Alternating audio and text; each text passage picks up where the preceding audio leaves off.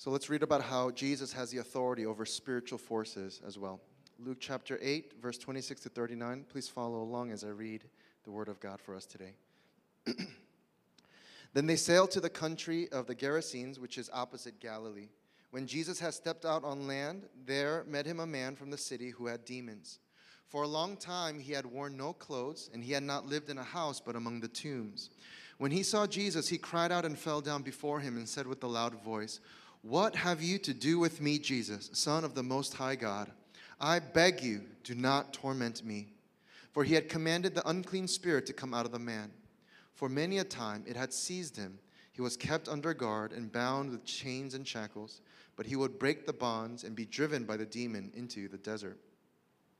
Jesus then asked him, What is your name? And he said, Legion, for many demons had entered him.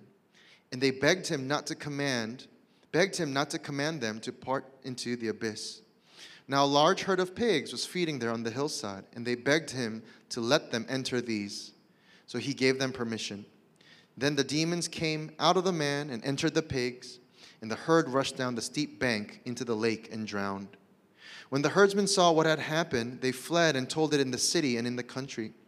Then people went out to see what had happened, and they came to Jesus and found the man from whom the demons had gone, sitting at the feet of Jesus, clothed and in his right mind, and they were afraid.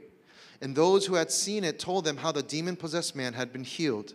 Then all the people of the surrounding country of the Gerasenes asked him to depart from them, for they were seized with great fear. So he got into the boat and returned. The man from whom the demons had gone begged that he might be with him, but Jesus sent him away, saying, Return to your home and declare how much God has done for you. And he went away, proclaiming throughout the whole city how much Jesus had done for him. This is the word of God. Amen. Today we'll be covering Jesus' interaction with demons. and previous in the book of Luke, we did see how Jesus cast out demons. That was a fairly regular part of his ministry on earth. But there are rather short descriptions compared to the extensive narrative that we'll be reading, uh, looking at today. But before we continue on in our study, we need to do a check, quick check on our view of demons and spiritual activity in the spiritual world um, before, uh, yeah, as we continue. So, famous author and theologian C.S. Lewis had written, uh, written an interesting novel on demons and their purpose to ruin our lives. It's called The Screwtape Letters. It's a fictional novel uh, based on theology, sound theology, and it's made up of a series of fictional letters written by an experienced demon who writes to a younger, inexperienced demon. And all the, that the book is about is about strategies on how to tempt his human being to eternal condemnation. Well, in the end, they fail to do so, and uh, you can pick up the book if it interests you. But for people to read this book with a proper perspective, C.S. Lewis wrote this as part of his preface in his book, and I thought it'd be important. It's also applicable, important for us to understand as we uh, study our text for today. Quote, he says, quote, there are two equal and opposite errors in which our race, human beings, can fall about the devils. One is to disbelieve in their existence, the other is to believe and to feel an excessive and unhealthy interest in them. The demons themselves are equally pleased by both errors and hail a materialist or a magician with the same delight. End quote. So, what he's pointing out here is that there are, in this spectrum of people, there are people, on one hand, who do not believe that demons exist. They ignore the spiritual realm and the, this reality, and they only believe in the material world, the natural world that they can see. And demons, he says, actually delight in this because they actually do exist and they are actively at work against the cause of Christ in our world. They are the cosmic powers over darkness and the spiritual forces of evil that Scripture talks about. So, if people deny their existence, the demons are pleased so that they can freely act upon their human targets and victims. And so, are demons real? Yes, they are. But on the other hand, there are people who believe in demons and in the spiritual realm, but perhaps give too much interest or even too much power than the demons actually have. And the demons are also pleased by this error. Because as people entertain their minds, even worrying about or are blaming every single bad thing in their life to demonic activity, uh, they, they're pleased. Because superstitions and belief in things like black magic can easily paralyze someone in fear, hindering them from faith in the greater spiritual power and authority that is over all of the world. So, do demons have significant spiritual power and influence in our lives? Yes, they do. But their power and authority are significantly limited compared to that of Jesus Christ.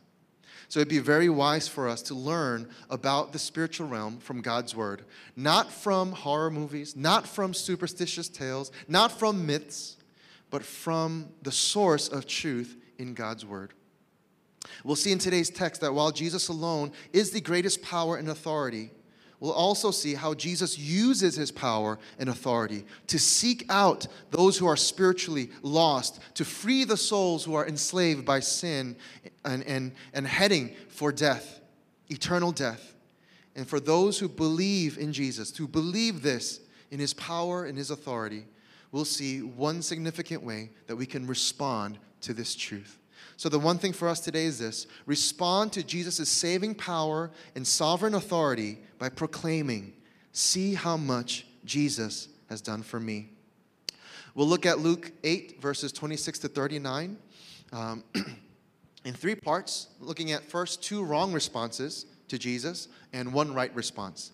So, first, the army of, of, demons and how they responded with defiance against Jesus, verses 26 to 33. Second, the witnesses, the people, the eyewitnesses, who responded with dread of Jesus, verses 34, 37. And, number th- and thirdly, the restored man who responded with deep desire for Jesus, verses 38 to 39. Could you bow your heads with me one more time as I pray for the preaching of the word today? Heavenly Father, now that our ears have been prepped to study your word and, and tackle this particular topic that is so mysterious and yet so real, Lord, we pray that our hearts will be open, attentive, and to learn from you and from your word today. Lord, there might be some of us who disbelieve in this, any of this, and all the more as we go to God's word, may they come to see Lord, that truly there is a this, this spiritual battle happening in our lives. But all the more for those of us who may be giving and granting too much power more than this, that, that the losing side has. Lord, we pray that we'll find great hope and joy and thanksgiving in you, Jesus Christ who is, and, and, and to thank you for your saving power and your sovereign authority over our lives and over all the world. So may it impact, Lord, how we live for you, how we respond to you today and this week. We love you, Lord. Please guide us at this time. In Jesus' name we pray. Amen. So, the first part the army of demons who responded with defiance against Jesus. There are some few initial uh, details that we do need to address. Because as we read these verses, and I was reading the scripture for us today, uh, we might have realized that Luke does not present all the details in chronological order. And he's using that as a as a specific manner to, to highlight the various details that he wants to. And so, chronologically speaking, there was a man from the city who had demons, who was seriously, uh, severely oppressed. He was an outcast of society. And then Jesus arrived. And then that man confronted Jesus. And then Jesus commanded demons to come out of the man. And there was a moment of defiance where the de- demons were resisting to obey, but they finally come out of the man and entered into the herd of pigs. So that's, uh, that's the chronological framework that we can keep in mind as we go through these various details. Also, we have to realize that it is difficult to understand the very nature of these demons. Even to try to understand a simple thing like how many demons are there exactly? Luke goes back and forth from the plural to singular. Plural demons, verse 27, singular, unclean spirit. And then back to verse 30, plural, many demons. And on top of that, at an initial glance of this text, it's also difficult initially uh, to f- figure out who exactly is Jesus speaking with. Is it the man or is it the demons? And it just goes to show that as we're under, trying to understand the spiritual realm, it is not simple, it is not straightforward. Um, and all the more, we want to take in God's word and be guided in His word to know just what we need to know regarding the spiritual realm. And we'll consider some of these questions as we move along. And lastly, particularly this event with the demoniac, this demon possessed man, is also written in the Gospel of Matthew and Mark. And so, as necessary, I'll include some of those details from Matthew and Mark that they focus on that are not in this Luke account to help us better understand what is going on here. So, verse 26 says this they, Then they, Jesus and his disciples, sailed to the country of the Gerasenes, which is opposite Galilee. So if you take a look at this map, you'll see the region of Galilee toward the left on the top part, so the northwest side of the Sea of Galilee, also referred to as the lake uh, in, in, in the gospel here. but Jesus and his disciples sailed to the opposite side of Galilee, toward the southeast side of the sea. This was a predominantly Gentile area or a non Jewish area which is seen by how there are people actually farming pigs in this region. And pigs, as we know, are considered unclean animals according to the Jews. And on top of that, because Jews do not regularly interact with Gentiles, let alone plan to enter a Gentile region, Luke starts this narrative hinting that Jesus had a plan to, to meet this particular man even before he got into the boat with his disciples. So we'll see in verse, we see in verses 27 to 29 that Jesus' plan indeed was to meet this man, this demon possessed man from the city who had demons. According to Scripture, we know that demons are evil spiritual beings. And they are the servants of Satan, as Satan is referred to as the prince of demons. So as, as his servants, demons carry out the purposes of Satan. And with Satan, Satan and demons, they stand against God's purposes and against God's people. In the Gospels, in the book of Acts, we see demons directly tormenting people, causing them to suffer in a variety of ways. It could be physical conditions like blindness or muteness or even seizures.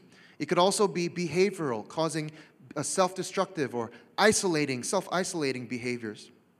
In our example here with this man, the demons are responsible for causing this man a terrible life this man is influenced in a way that he just does not follow uh, behavioral, behavioral norms. He doesn't wear clothes and he lives among the tombs. These isolating behaviors cause him to be an outcast of his own people. So if he was not among, the, uh, uh, among the, the graves and the tombs, he was put in prison. But then the demons would give this man supernatural strength to break out of his chains, causing fear among his own, even greater fear among his own people, and then only to lead him into the desert. So this man, physically, emotionally, socially, tormented. We also see from later on in verse 35, there's a mental aspect to the demon's torment, causing the man to be insane. And so, here, as we see this man, we see also that demons affect people's spiritual condition Uh, as they're called here, unclean spirits. They are unclean spirits contaminating God's creation with their evil. And as they are unfit to be in God's presence, they also promote evil through deception, through lies, through and encouraging wickedness in people in order to also keep people from God's presence. So when Jesus came as a Son of God, who came, he came making a way for people to be forgiven of their sins, to be saved from their evil and their wickedness, to be saved into God's presence. And so, therefore, Satan and his demons seem to have increased their efforts throughout the time of Jesus' ministry on earth. They were doing whatever they can against Jesus and his ministry to be clear, I just want us to be careful not to jump to conclusions that demons are simply the cause of every specific bad thing or bad behavior or bad situation or even a certain sin in our lives. That would be overly simplistic and outright wrong. Because if we just blame demons for such certain situations in our lives, uh, it'd be wrong because, in fact, we might be responsible for it. Whenever we're tempted, we cannot just blame it on the demons and, and say that Satan is, is, because Satan is tempting us, it's all his fault. Though evil spirits are involved and their influence is affecting us in various ways, we are still responsible for our sin. It would be wrong for me to blame my, my sin, my anger on Satan and demons and relieve myself of any guilt of sin. When I am actually sinning against God, when in my heart, when my life does not go my way, or when my children don't listen to my commands, it would be much easier to blame Satan that he's turning my kids into little demons, and this is all his fault that I'm losing my temper. Much easier, but also very wrong. Also, scripture doesn't say and, or even assume that every person influenced by a demon will act exactly like this man. Demonic activity is not only through demon possession, it's just one of the methods where evil forces of Satan attempt to keep people from the truth of God, the truth that it could actually set them free. And there's a complexity here, how demons affect and influence human beings, and therefore we should not try to oversimplify it. Here we see the demons, as we see the demons here, uh, knowing that they're working hard, strategizing their attempts to hinder God's plan and purposes, it's no surprise that demons know very precisely who Jesus is and what he can do. They seem to have one eye on the lookout for Jesus because as Jesus stepped off the boat, it was the demons that confronted Jesus. But it is ironic that as they approach Jesus, they kneel down before him. They know that Jesus is a greater authority over them and even over their ruler, Satan. And this kneeling is a posture that looks like submission, but we can hear their defiance. They came screaming out to Jesus, What have you to do with me, Jesus, Son of the Most High God? They're saying, What do you want with us? What are you doing here, Jesus? Why are you here? We have nothing to do with you, and you have nothing to do with us. The arrogance, the disrespect in their demeanor. These demons have a right knowledge of Jesus, that He is the Son of God, that He is the greatest authority and power in the spiritual realm, yet they resist to obey Jesus as He commanded them to come out of the man. And this moment of defiance is captured in their request I beg you, do not torment me. Saying that to Jesus Lord over the heavens and the earth, do not torment me. There's a lot going on here, but two truths I just want to narrow in on from Jesus' interaction with these demons.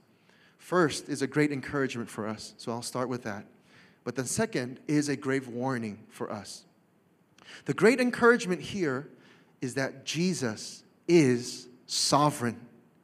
Jesus is the greatest power and authority over all the world, over the natural material world that we can see and interact with, as, as well as in the spiritual realm. Over all things, Jesus is sovereign. Even over these demons who have such a strong hold on this man, who are capable of such great physical strength. But it doesn't matter. It doesn't matter how strong they are, it doesn't matter how many there are. Jesus is the Son of the Most High God greater than they, and we do not need to fear such dark, evil spirits.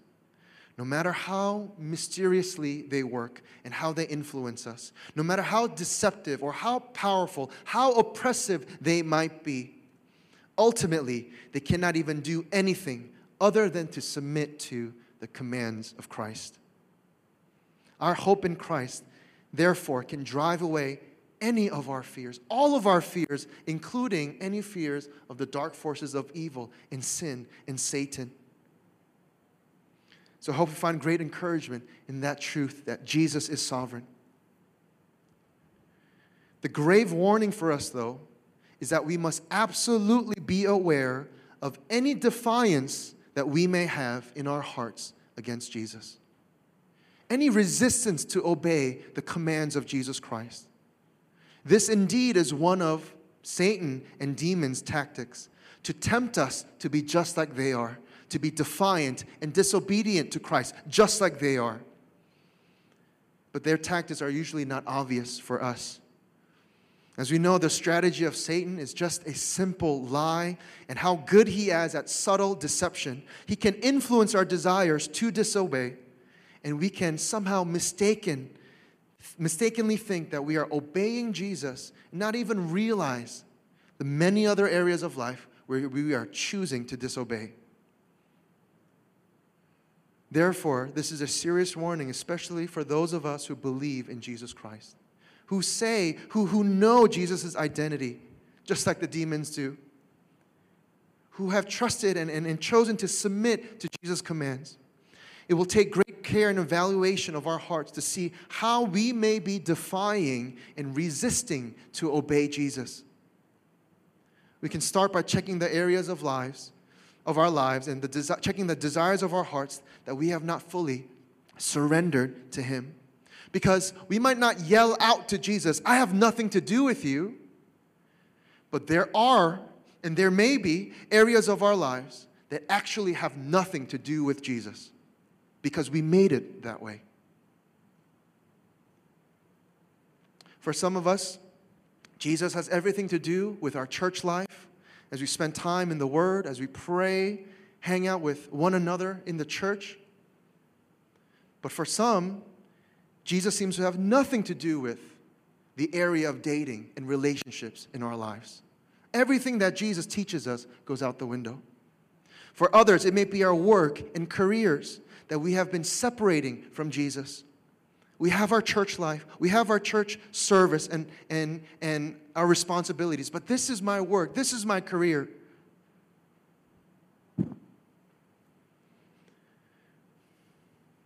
This will not be easy as we allow the Holy Spirit to bring that attention to such areas of our lives, such desires of our hearts that we have not yet fully surrendered and submitted to Christ. But it's worth asking Are there areas of my life where I want nothing to do with Jesus? I don't agree with what he says about this area. I think I know enough or I'm experienced enough to make good decisions apart from Christ here. May the Holy Spirit open our eyes to see that Christ alone is sovereign. He is the one worthy of our submission and our surrender, and He is worthy of our whole lives as we give it our whole lives and our whole hearts to Him. We see this more on why Jesus is worthy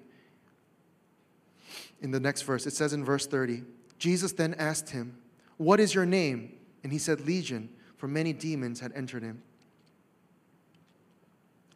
Um, I took a long time trying to understand what was going on in this verse. And first, we have to be careful not to think of, uh, not to quickly think about what we have seen in movies or heard about in uh, various exorcisms, because it's often said that we need to know the name of a demon in order to cast it out. But even though that would make a really dramatic and compelling scene, perhaps in a movie, that's not what's going on here something more dramatic, something more compelling is happening. Because when Jesus asked the man, What is your name? I see it as the man could not answer. The demons answered on his behalf, showing how severe the demon's oppression and enslavement of this man was. I believe that Jesus desired to know the man's name, showing his desire to know the man personally in order to have a personal relationship with him. But he was so oppressed that the demons would answer on their behalf to say legion, pointing to just how many demons possibly could have been in this man, up to thousands. And so Jesus now would make it possible for this man to be in a relationship with him by freeing the man from these demons. While demons use their power to steal, kill, and destroy life, Jesus uses his power and authority to give life. That's why he's trustworthy. That's why he's worthy of our lives.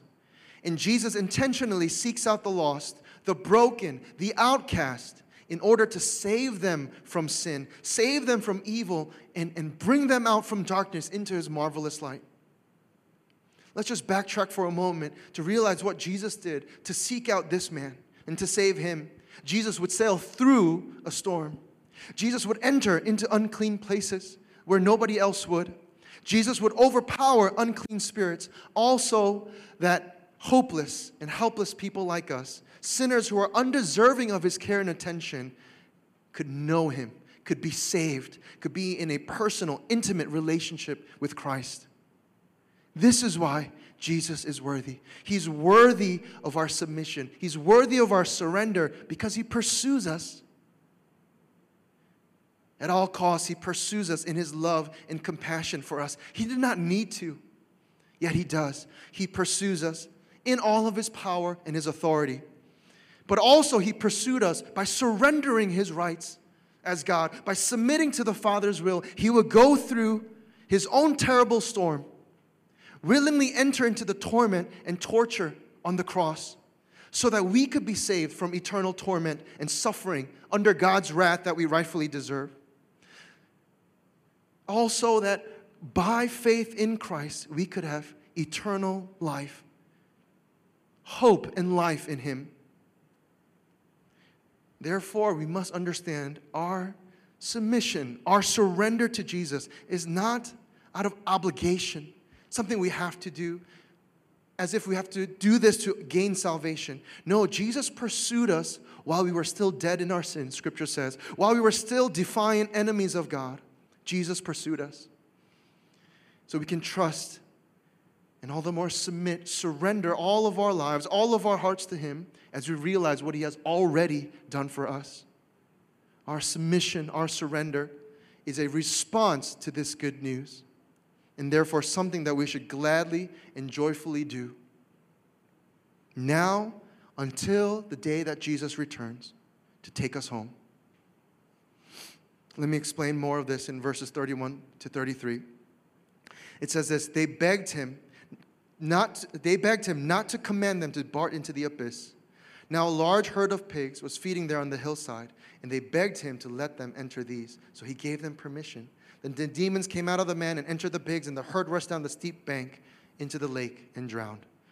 there are probably a lot of questions here about the pigs, but I hope that you'll have some fruitful discussions in life group about this. I can't cover everything here. And even many commentators provide some possibilities, but there is no definitive answer. So, all the more, it makes for a lively discussion during Bible study. And this might be just another question that we reserve for heaven when we can ask Jesus face to face. But just to briefly touch upon this, I believe the pigs have to do with something, something to do with Jesus' value statement. This could be somewhere around 2,000 pigs, according to the Gospel of Mark. And many who love pigs, pork, like the rest of the people here, probably in Gerasenes, will probably think it's a waste. But all the more, Jesus was showing that saving this one man's soul was much more valuable than any number, any thousands of pigs. And again, in his sovereignty, he will allow evil to exist temporarily in giving such permission to these demons. In this part is what I want to hone in on. This is what I want to explain. In his sovereignty, he will allow evil to exist temporarily before he returns. This is related to the abyss that the demons seem to hate so much. In their defiance, the demons beg Jesus not to command them into the abyss.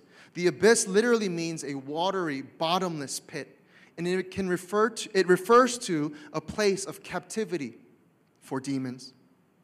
According to Scripture, evil spirits will be kept there in chains in the abyss until Judgment Day when Jesus returns. And on that day, Satan's head will be crushed, and along with him, all his demons will be defeated once and for all.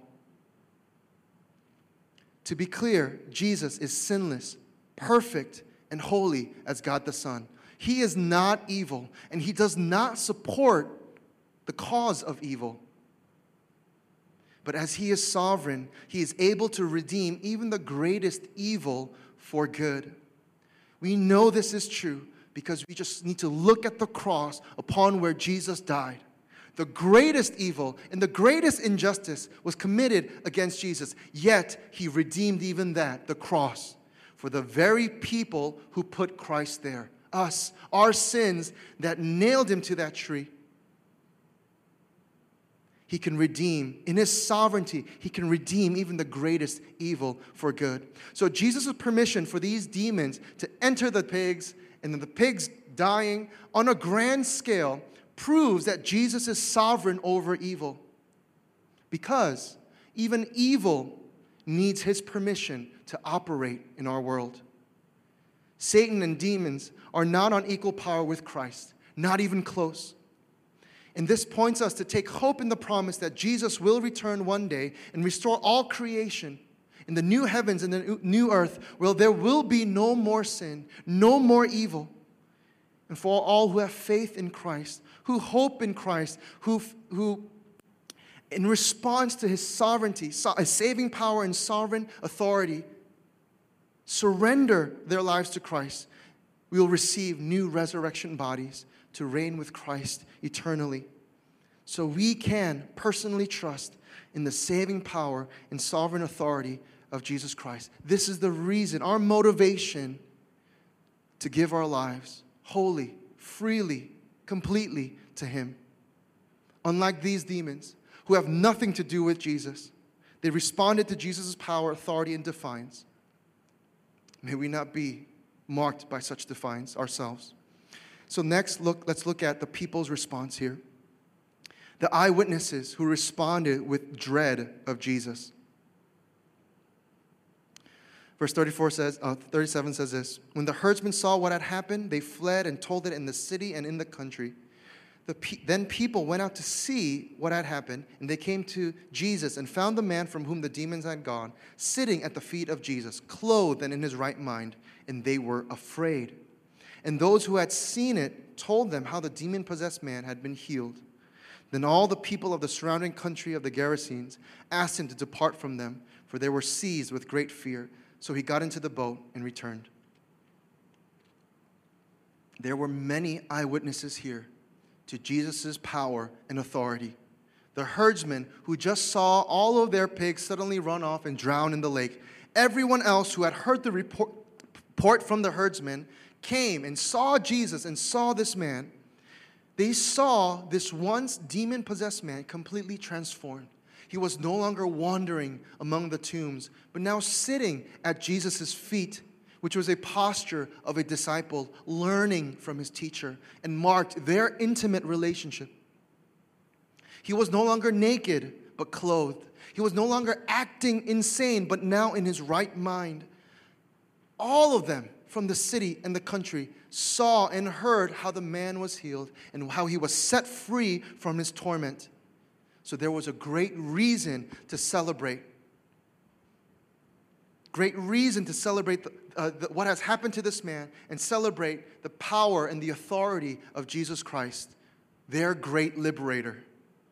But sadly, that was not their response. What did they do instead? They asked Jesus to go away. In fear, they asked Jesus to depart from them. It's hard to imagine why they would do just such, such a thing. But as Luke emphasizes how afraid, how fearful they were, I think their fear helps us to understand what's going on in their minds. When the disciples saw Jesus calm the storm, in verse 25, earlier in, in, in Luke chapter 8, we saw how fear of Jesus could lead one to marvel and wonder at who Jesus is. That's one kind of fear that draws someone closer to Jesus. But here, the fear, we see that fear could also push someone away from Jesus. And this is the kind of fear where people, uh, people feel where they are threatened by someone, something greater, stronger than them. This kind of fear is dread.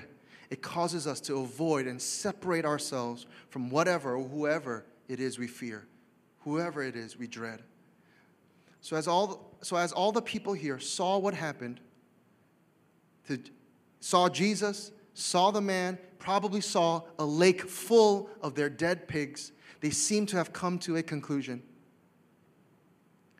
as the pigs were a source of their income for food and, and, probably, and, and for their community, probably a source of their stability, they fearfully seem to see Jesus as a threat to their lives, and they wanted nothing to do with him. A threat to their society, a threat to their security, and a heart that is unwilling to submit to Jesus, as we see here, ultimately will reject him. Unwilling to, to approach and draw near to the authority and the power of Jesus Christ that he puts he displays for us, that he reveals to us. A heart that is unwilling to submit in response to him, dreading Jesus, will ultimately reject him. And they missed this amazing opportunity to know Jesus personally, to know for themselves his saving power and his sovereign authority. They missed out on receiving Jesus' loving pursuit of them.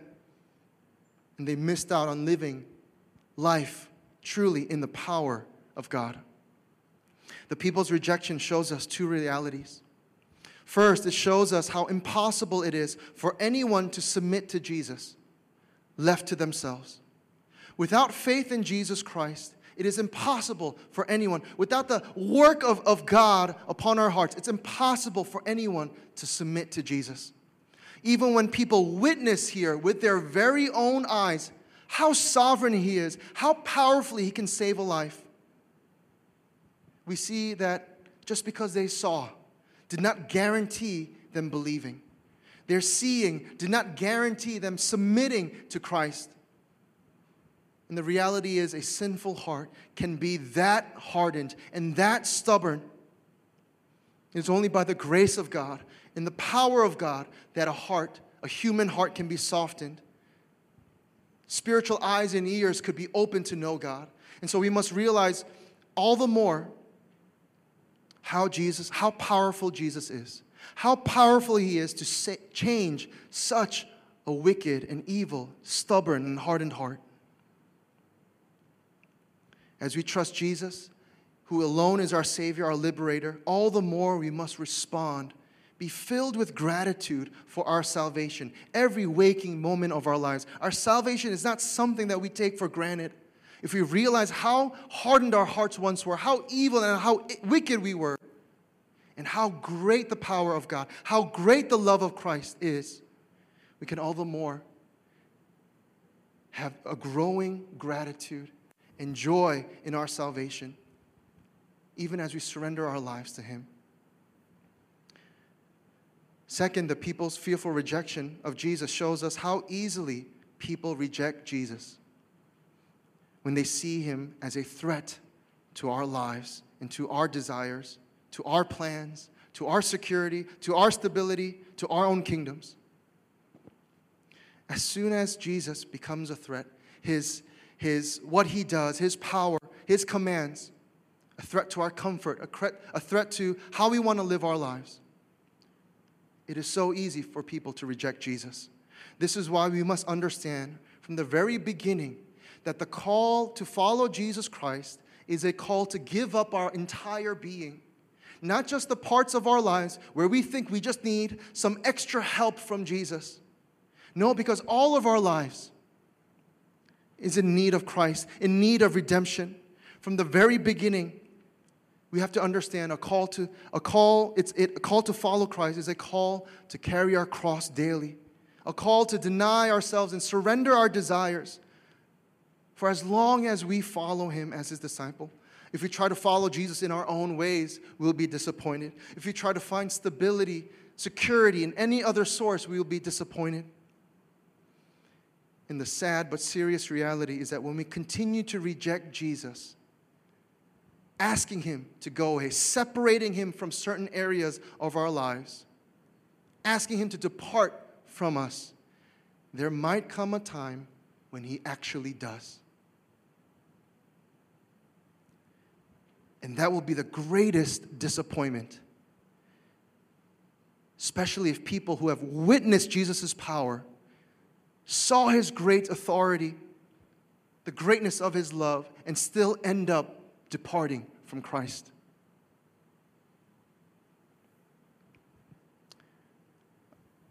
May we never see Jesus as a threat to our own little kingdoms, but as, as, he, as we see his love, as we see his power, what he has accomplished for us.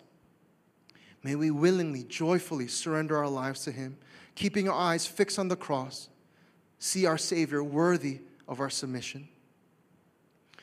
This will be very difficult, this call to follow Jesus this way. But thankfully, we have one another in this process, and we must include these reminders in our efforts to disciple one another.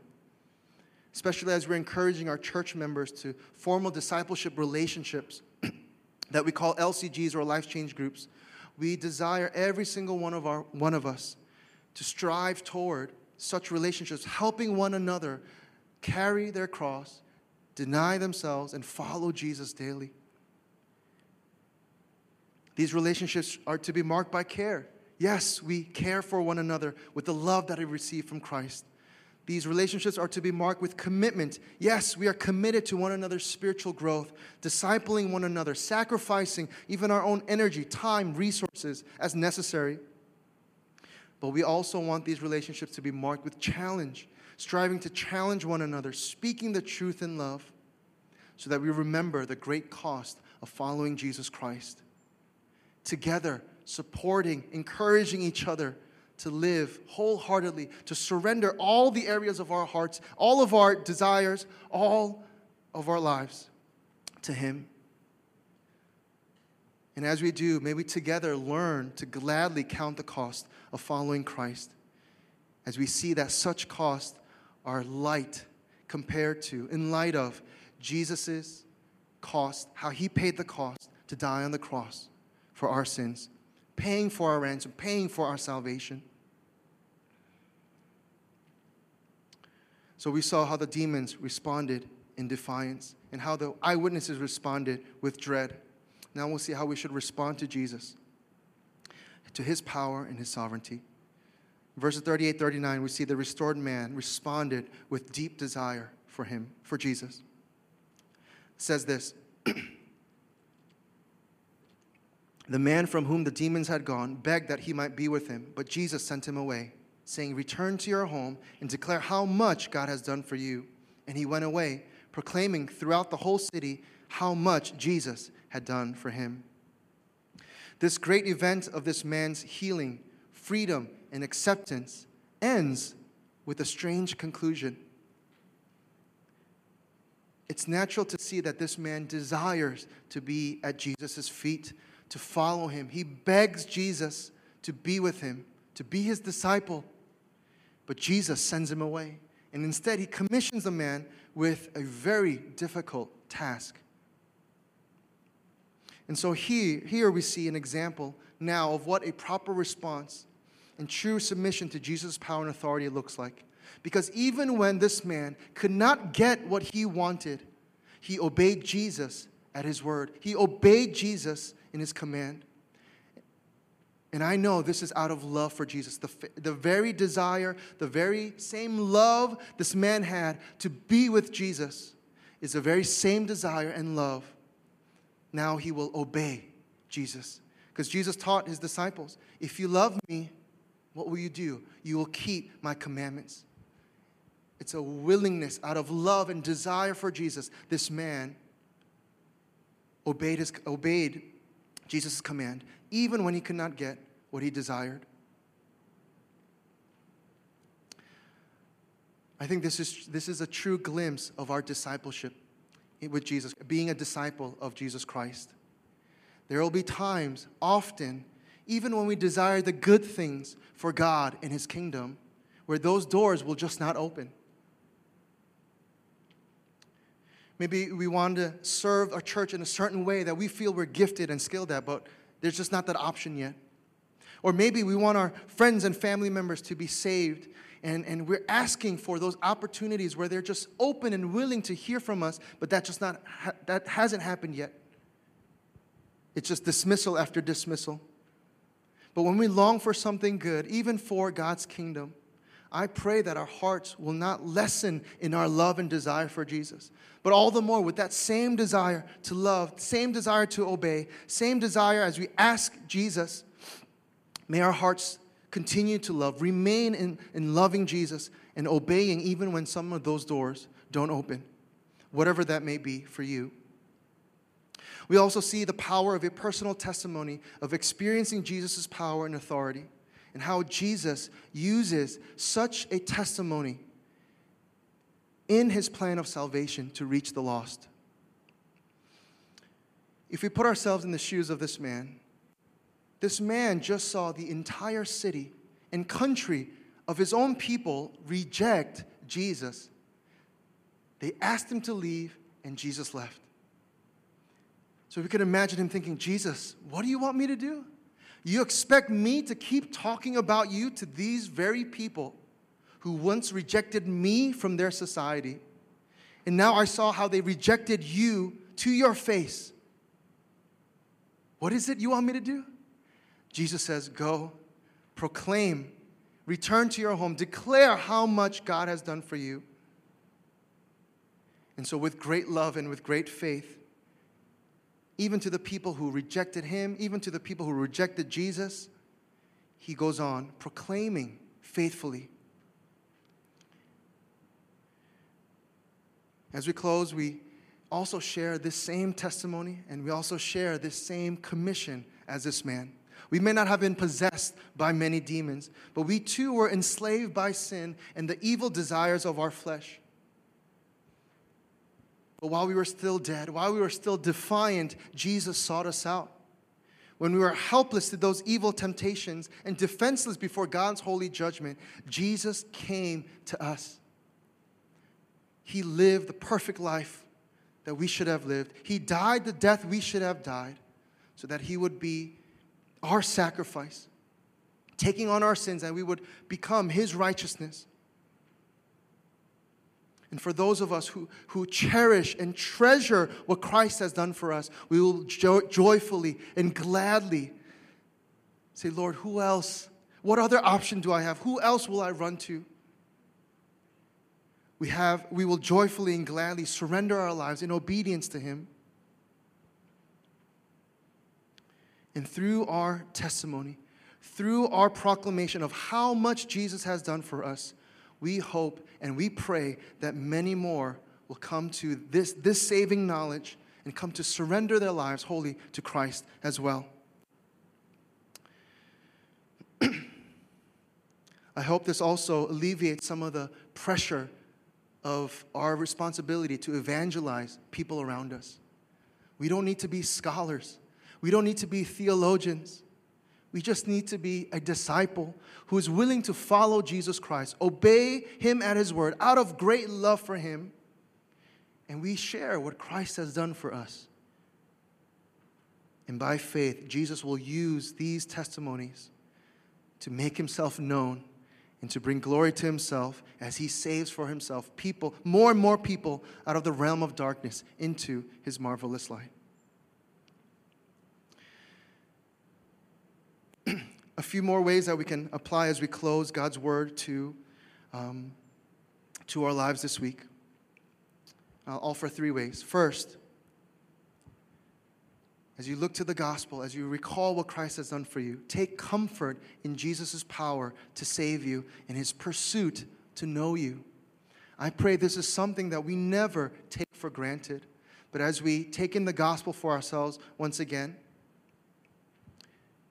as we see what Christ has gone through so that we, he could save us, I pray there will be great encouragement that he is in his great authority, in his great in his sovereignty, he came seeking us out to be in a relationship with him, an intimate personal relationship with him. Second, consider and confess the areas of life where you are defying or dreading Jesus. I know those words are a little bit strong, but if we think about those areas where we are resistant to obeying Jesus, some of the commands we feel like we can, some of the commands of Jesus Christ, it's just too difficult, it's just too hard. Consider those areas and confess to Jesus. Confess where you are dreading. Just what, what a life of surrender would, might be like if you, if you actually surrendered those comforts, or if you actually surrendered that sources of stability or security in your life as you're dealing with that, with that fear of what kind of life that might be, I pray that you would also confess and go to Jesus. And I pray Jesus will show you in those times that living for Him is, is greater than any other life. He is the source greater than any other source of stability, of security for you. And lastly, as you do these things, craft a personal testimony of how much Jesus has done for you. It can start with how much Jesus has done for me. You could even title it that way and fill in the details. Talk about how Jesus, include in there as you talk about how Jesus pursued you even when you didn't seek him out. Put in explanations in there how you were defying or dreading Jesus, how you were resisting to obey him, how you were fearful of surrendering your life, your comforts, but how the gospel transformed your heart and what he has done to save you. And share about how Jesus Christ can do the same in the lives of your listeners. We don't have to be missionaries to do this. Because just like this man, right after our Sunday celebration ends, as we go, where will we go? We'll go back to our homes, we'll go back to our city. And just like this man's testimony, he's calling us to proclaim how much he has done for us. And as you do, by faith, I believe he'll grant you those opportunities. And what a joy it will be as you share and you see lives that are tr- transforming before your very eyes, saved out of darkness into his marvelous light. And may that continue to, fulfill, uh, continue to fill our joy, our hope in Christ together as brothers and sisters in Christ. So, as we close, we've been talking about demons. Yes, they exist, but don't give them too much power. Because even in this t- today's text, this great army of demons have been reduced down to a lesson for us to trust in his power and his sovereignty. Jesus alone is sovereign, and I pray that we see that the only proper, faithful response is to humble ourselves, surrender our lives for his, for his, for his purposes and his glory, and to proclaim his worth to everyone around us. So, the one thing again respond to Jesus' saving power and sovereign authority by proclaiming, See how much Jesus has done for me. Can we all stand together as we close? I'll pray for us, and then I'll invite Pastor Eric to lead us in response.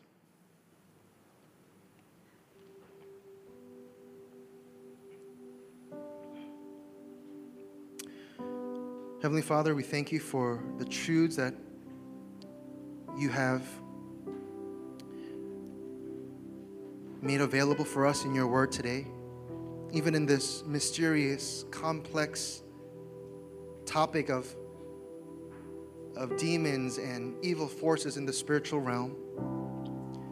But I pray, Lord, as we have learned today, that this knowledge and information actually helps us to, to greater faith in you, to see that you alone are the supreme, sovereign authority over all the world, over all of our lives, and that you are powerful and mighty to save us from our sin, to save us from our wickedness and our evil, to transform even the hardest of hearts that would defy you, that would reject you, that would fear you and, ask, and part ways with you.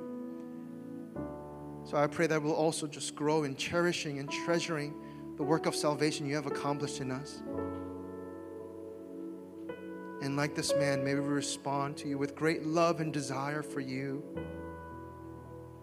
That out of our love, we would obey. Not obeying to receive your love, but we already have been loved, greatly loved, and greatly pursued. And so, in response, help us to obey. Help us to surrender. Help us to live for you. Help us to proclaim who you are so that many more souls will be saved out of the darkness and into your light. So have your way in us and help us to respond as you lead us, Lord. Holy Spirit. In Jesus' name we pray. Amen.